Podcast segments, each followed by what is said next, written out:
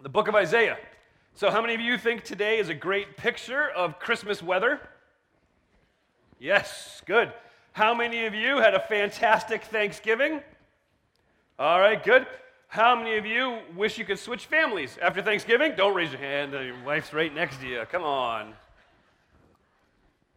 Good. This this is it's a crazy time. I mean, one of the things that we've figured out uh, as a family is that Christmas just keeps coming earlier and earlier every year. Not because time flies. Um, a lot of it is because uh, people are just trying to get the Christmas feels. They're so desperate for the warm, fuzzy feeling of singing White Christmas by the fireplace, in your warm pajamas, in August. I mean, that's kind of what it's come down to, is we are so desperate trying to get that feeling of what we think Christmas should feel like that we rush it. And and and honestly, a desperation for the feeling of Christmas really is setting us up for disappointment. It's setting us up for frustration. Frustration is the result of unmet expectations. So if you ever wonder why you find yourself so incredibly frustrated in a moment, just take a deep breath and think through what your expectations of that moment were. And most times what you're going to find is you are frustrated because your expectations, whether they were, were, were reasonable expectations or not, have gone unmet. And the danger is, by us setting up this perfect holiday scenario, is we're actually setting up a perfect scenario and recipe for frustration. The good news, and what we get to look at today, is that with Advent, with Christmas, with the story of Jesus, there are no unmet expectations.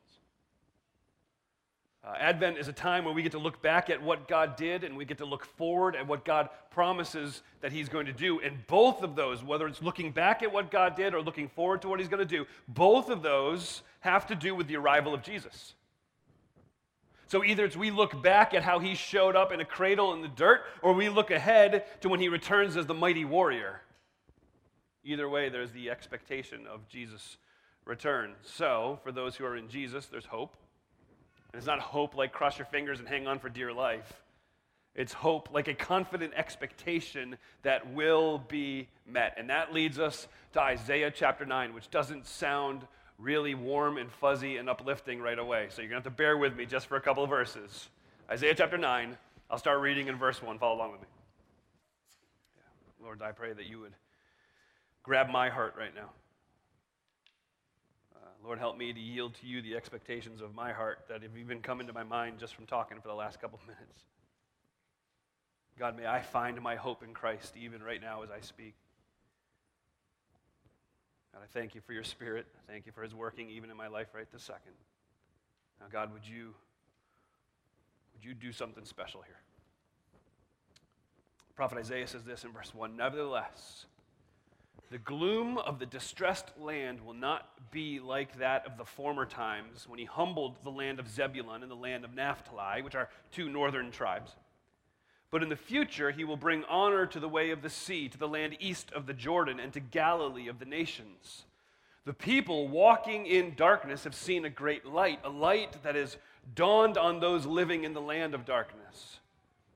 God, you've enlarged the nation. You have increased its joy. The people have rejoiced before you as they rejoice at harvest time and as they rejoice when dividing spoils.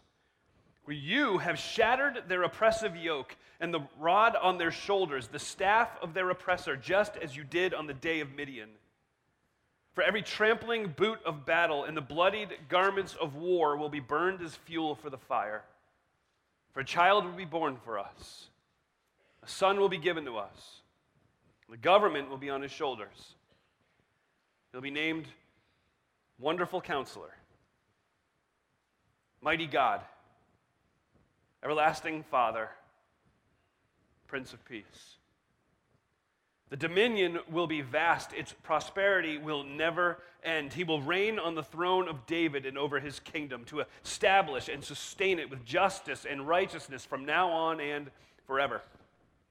The zeal of the Lord of armies will accomplish this.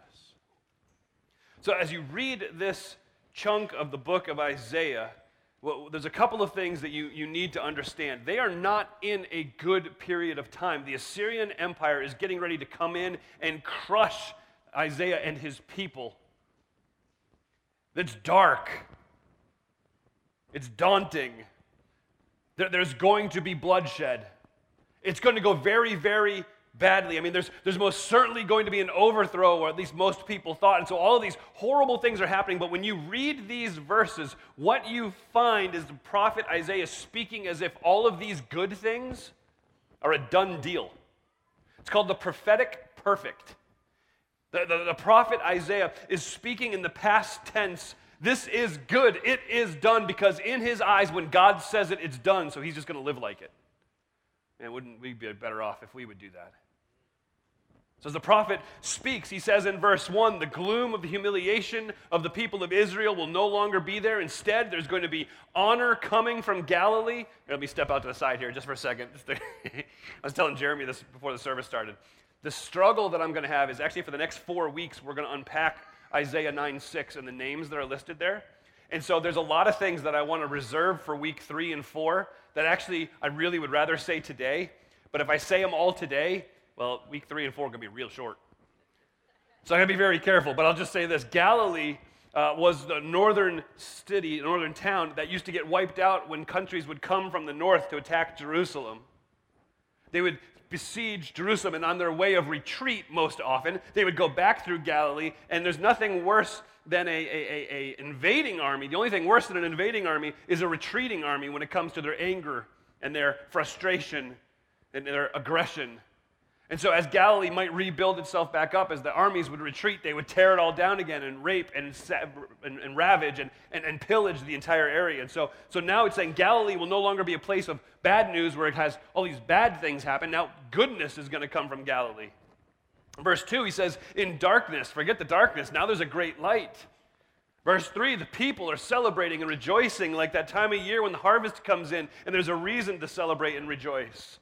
Verse four, the, the oppressive one is no more. Verse five, the, the boots of the enemies, the uniforms of the soldiers are burned as fuel for the fire. Why? Because those are no longer needed. War's done. So how do those things happen? How are those expectations that Isaiah lists out there met? It's found in verse six. For a child will be born for us. The Son will be given to us. Like what Mike said, what we what we got to see in the manger is the culmination of the promise that God made to Adam and Eve in Genesis chapter three, verse sixteen. It's the promise to Adam and Eve. It's called the Proto-Evangelion. It's the first proclamation of the gospel. And, and, and in a nutshell, it's God saying, someday evil will be crushed.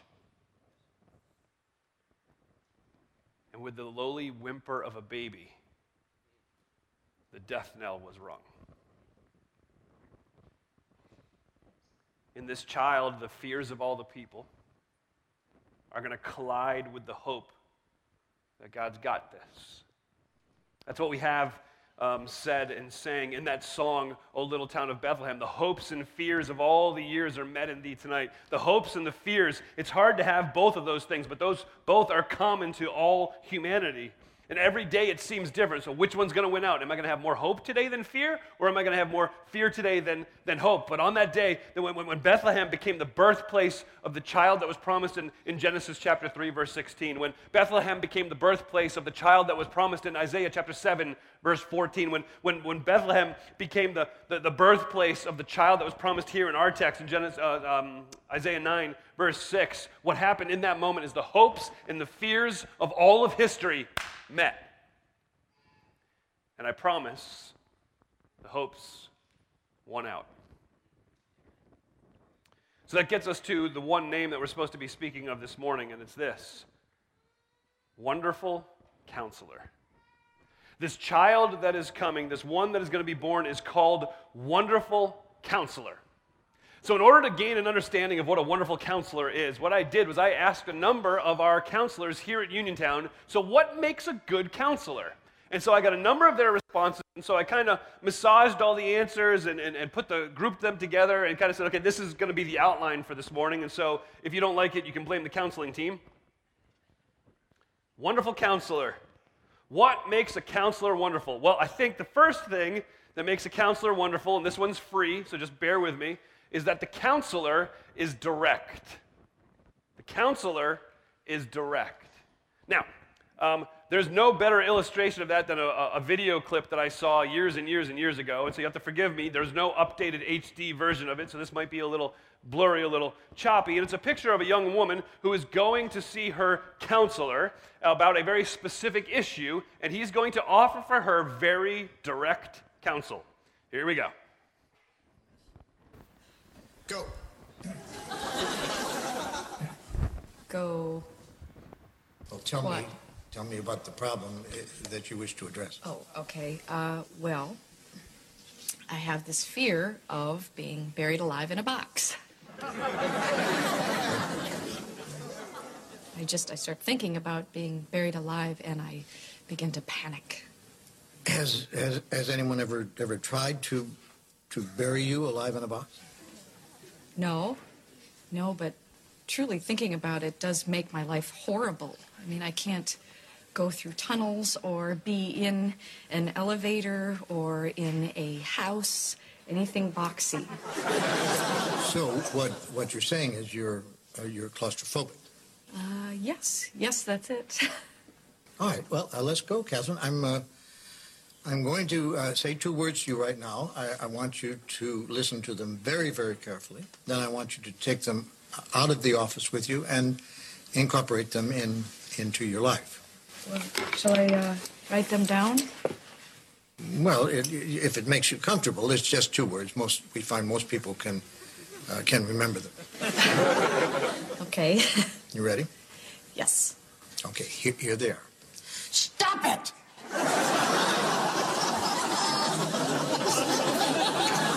sorry. Stop it! Stop it? Yes. S T O P. New word. I T.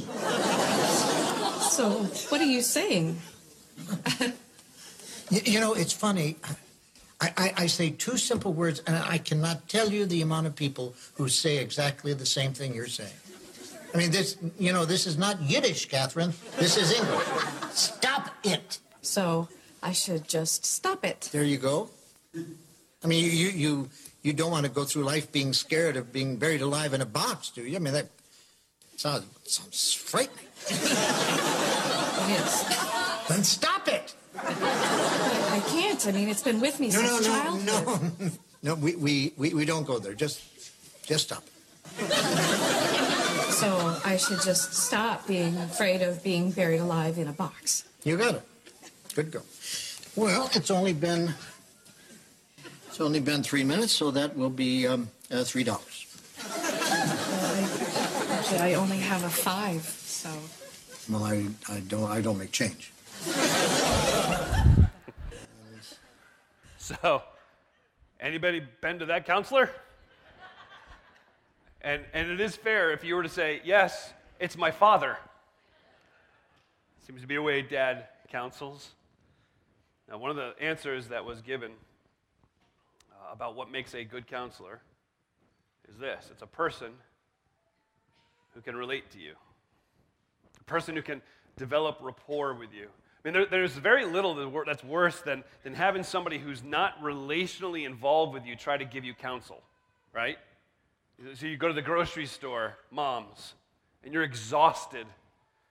And little Johnny, age three, and Amanda, age five, are just tearing the place up.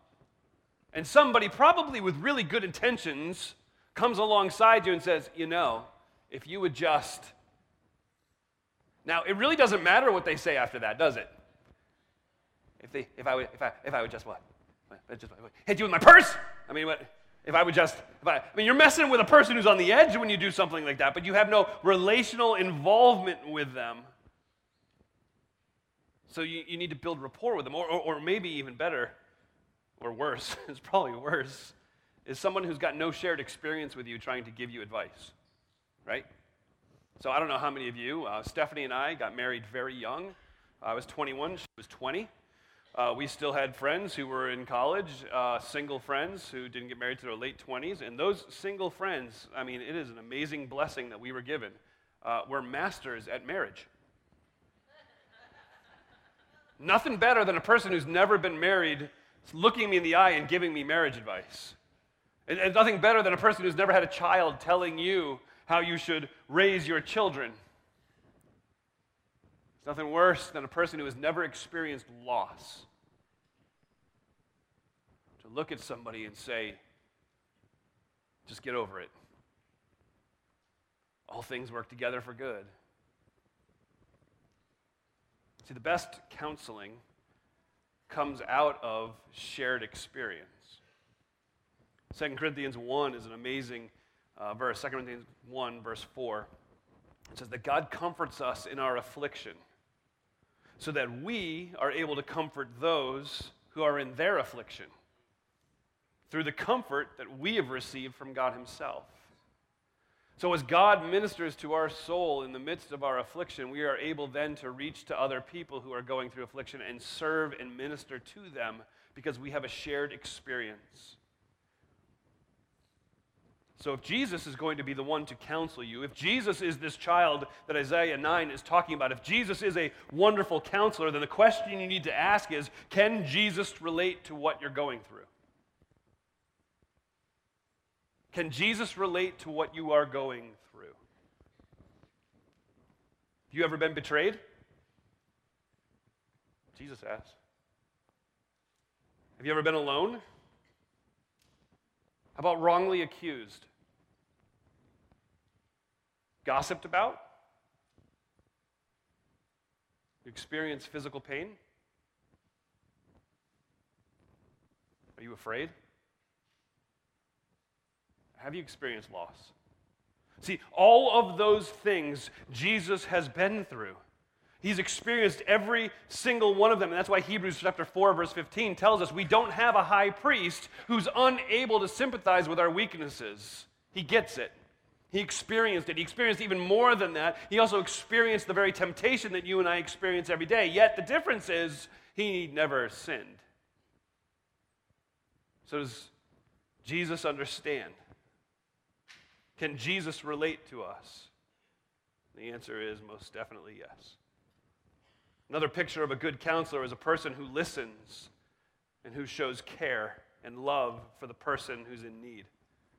You, you don't ever want to go to a counselor and, and have them check out and, and be, be on their phones thumbing through Instagram while you're pouring your soul out to them, right? That's one of the most disrespectful things somebody could do to you, and it's it's hurtful, and it's it's painful, and, and, and what, what Isaiah is saying is this wonderful counselor, this wonderful counselor is going to listen to the real problems because he cares about the real problems. It's interesting that, that, that, that Jesus, as you look through the Gospels, you don't see him uh, running and jumping through the hoops for things that weren't real problems or things that weren't motivated out of reality. What I mean is this. I'm working through the Gospels right now, and I'm actually having a, a great time unpacking the pictures of Jesus acting in an un-Jesus-like manner. You know what I'm talking about? I'm talking about the, the time where, where Jesus is healing so many people, and it's going so well, and he goes to bed, and the next morning he wakes up before his disciples wake up, and he, he goes to the hill so he can spend time with his Father, so he can refocus, he can rest his soul, he can refresh, he can invest in Sabbath. And as he's there, his disciples come looking for him. It says they are hunting for him. The word in the Greek for hunting is used, and it means with the intent to do harm. I take from that the disciples weren't very happy that they had to search the hillsides trying to find Jesus. And when they finally find Jesus alone in prayer, their response to him is, "What are you doing here doing nothing? All of these people are down there ready to be healed. This is one of those greatest political moments we have been waiting for. It's all rising up. It's all about to go in our favor. Why are you disappearing? Let's get back down there. Let's heal some more." And Jesus says, "Let's go to another town." That doesn't seem to be what Jesus would want to do, but he says, no, the most important thing is that I move on and share this message of good news.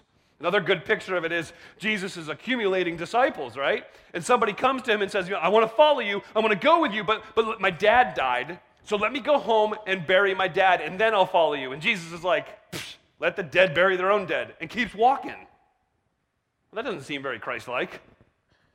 I, I'm going to follow you, Jesus, but first I want to go home and say bye to my mama. No, no, no, no. If you put your hand on the plow, you don't get to look back, so you just leave. You're not a, a worthy of being one of my disciples. So, so you see these moments where people are trying to challenge or invest or, or, or, or, or, or interrupt what it is that Jesus is doing, and each time he's like, no, no, no. But then you get to this moment where Jesus is walking through a throng of people. It's like being in the lobby in between services when you just need a cup of coffee. The throngs of people, and they're being jostled about, and there's people everywhere, and Jesus and his disciples are making their way through the crowd, and all of a sudden he stops dead in his tracks. Somebody touched me. You think? And the disciples are like, of course somebody touched you. There's so many people here. He says, no, no, no. Somebody touched me. They're in need. And you know, the woman with the issue of blood had reached out, hoping that in some way God would use Jesus to heal her. See, he listens. He's in tune with people. He understands which ones are in it for themselves and which ones are in true need. And that's why he, that Hebrews four passage goes on, verse sixteen. So then let's approach the throne of grace with boldness, so that we can receive mercy and grace to help us in time of need. The wonderful counselor will listen. He will respond with what's needed. And what's needed most is mercy and grace. Another picture of a good counselor is a person who has a plan of action. person who has a, a plan of action. It may not be right away, but, but after building a relation, relationship, after listening, after being caring and concerned for the well-being of the person who they are counseling, that plan of action will not look like, okay, let's meet again next week. Okay, let's meet again next week. It's, it's more than that. It's, it's deeper than that. And much like the wonderful counselor, his plan of action has been in effect since the very foundation of the world. Do you understand that, that from before man was created, God determined his son would die? And yet he still created man. See, there's a, a plan that has been in place. He was here to accomplish his father's plan. He told his mom that in Luke chapter two when Mom Mary and Dad Joseph lost their twelve-year-old child. Have you ever lost your twelve-year-old child? Okay, that, that was kind of what I expected. Partly because not a lot of us lose twelve-year-old children. The other part is because the people who would lose a twelve-year-old child are mostly male. And if they lost their twelve-year-old child for any length of time, there is no way they've confessed it to their wife at this point. So I did not expect a lot of hands to go up. No, you didn't lose your twelve-year-old child. Who loses their twelve-year-old child? But Mary and Joseph lose their twelve-year-old child. They go to the temple, and there Jesus is sitting with the teachers of the law. And when Mary seems concerned, he says to her, well, didn't you know? I'm supposed to be about my father's business, the plan that's been in place for all these years. He came to set people free. He came to ransom the captives. Don't, don't overlook what the, the phrase ransom the captives means. To ransom the captives means to pay the price that was necessary so that slaves could live a real life, not a life marked by enslavement. That, that, that plan was to offer people life, to, to offer people the actual way to the Father, because there is no other way. It's just in Him. Another important aspect of being a good counselor is this. They're a person who sees lives changed around them. A person who sees lives changed around them. Did Jesus change any lives? I mean, think about it. The men that he called to be his disciples, most were fishermen, blue-collar men sitting on the docks, mending their nets, talking about, I guess football wasn't around at that point, but on that level. probably not unpacking the deepest philosophical things of the day. And people would just walk by them, ignoring them, because eh, they're dock workers, that's all. And Jesus took those men, those blue-collar fishermen, and he made them missionaries who spread the gospel. And it went so far that the book of Acts says these are the men who are responsible for turning the world upside down. Lives changed. What about the Samaritan woman? Just talked about her again last week or the week before. Talking about the The, the lady who was in the midst of relational nightmares, five previous husbands, living with the, the sixth guy. Nobody's going to listen to her. She's lost all of her reputation. But then, after an interaction with Jesus, she becomes the mouthpiece of the gospel to other Samaritans who lived in her town, and many of whom believed because of her testimony. Changed lives. How about a little man named Zacchaeus? A hated tax collector in a practice that was known for cheating people. That was the norm of the day, to take not just a little off the top, but a lot off the top. But after spending time with Jesus, he confessed to Jesus, I am guilty of stealing from these people, and not only will I repay them, I will repay them with interest. That's not the heart of a tax collector. That's the heart of a person who's had a collision with Jesus. How about Mary Magdalene? Mary Magdalene, just to set the record straight, not a prostitute. Mary Magdalene was not a prostitute. That, that started in the late five hundreds with a fellow named Pope Gregory. And what he did is he read the end of Luke chapter seven, and he bled it into the beginning of Luke chapter eight. And he took the story at the end of Luke seven about the, the prostitute, and he blended it together with Mary Magdalene at the beginning of Luke eight and said, oh, that must be who Luke is talking about. That's not the case. However, she was a woman who was possessed with seven demons. Not the most effective mouthpiece of the gospel, but then healed by Jesus.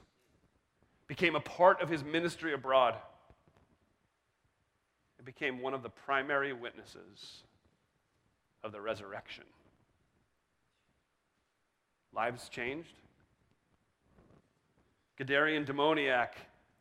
People had written the fellow off, sent him up to the graveyard, so he's homeless and isolated because they could not figure out for the life of them how to fix him. He was not in his right mind. He was so desperate and in anguish that he would scream at the top of his lungs every night, and the townspeople most certainly would have heard him. Remember, that's the man that we just can't fix. Jesus pulls up, literally, in a boat, not a car, meets the Gadarene demoniac, casts out the legion of demons, and then suddenly that man, who for all those years, family, friends, loved ones, could do nothing to control him. After all this time, Jesus simply steps in, changes his life, and now he sits clothed in his right mind. It's interesting, it's another situation where Jesus doesn't really answer the way we expect him to answer. Because the demoniac approaches Jesus and says, please let me be with you, which is the terminology that's used in the book of Mark for being a disciple. So the, the demoniac saying, you've healed me. This is wonderful. My life has been changed. Let me, let me be your disciple. Let me travel with you. Let me be with you. And Jesus says, no. No, instead I want you to go home to all your family and friends and tell them what Jesus has done for you. And it says that the ten cities they were in that area, they were amazed when the visual story of who Jesus is was presented to them in this now healed man. You want to talk about a wonderful counselor? People left his presence different. I think it's important for us to know that even as a wonderful counselor, Jesus doesn't take away our problems right away. But his presence will never leave us. And his presence is more valuable than any solution to any of our problems. So I don't know. This is I'm just going to play the odds on this one, all right? Um, some of you are sitting here this morning because it's Christmas. This is the month you promised Mom you'd go to church. We welcome you. Some of you are here because it's the Sunday after Thanksgiving. And it was a little rugged at home. and you're hoping that God can help your family. You're hoping that God can fix your marriage. You might be hoping that, that God can help you focus your career a little bit better. So you're hoping to have this interaction with the wonderful counselor who'll change those things, but that's a little bit like a kid sitting next to you saying, okay, now listen, if a nuclear bomb went off right next to me, would I be hot? It's kind of missing the point, isn't it? I mean, if a nuclear bomb goes off next to you, your personal temperature becomes a little bit irrelevant. Yeah, God can help you with your problem. But he's a nuclear bomb. And in his presence, he gives you something far greater than the answers to those problems. He gives you himself. I know it doesn't take away all your problems, but it does change how you go through them. And I can live every day with the assurance that the wonderful counselor is my shepherd, and I shall not want. That he leads me beside still waters, that he makes me lie down in green pastures, that he can restore my soul. And even if I walk through the valley of the shadow of death, I don't have to fear, because he is with me. His rod, his staff, they comfort me. My cup just overflows. Because of his presence, I can know that surely, most certainly, goodness and mercy will accompany me all the days of my life. And I'll dwell in his presence forever.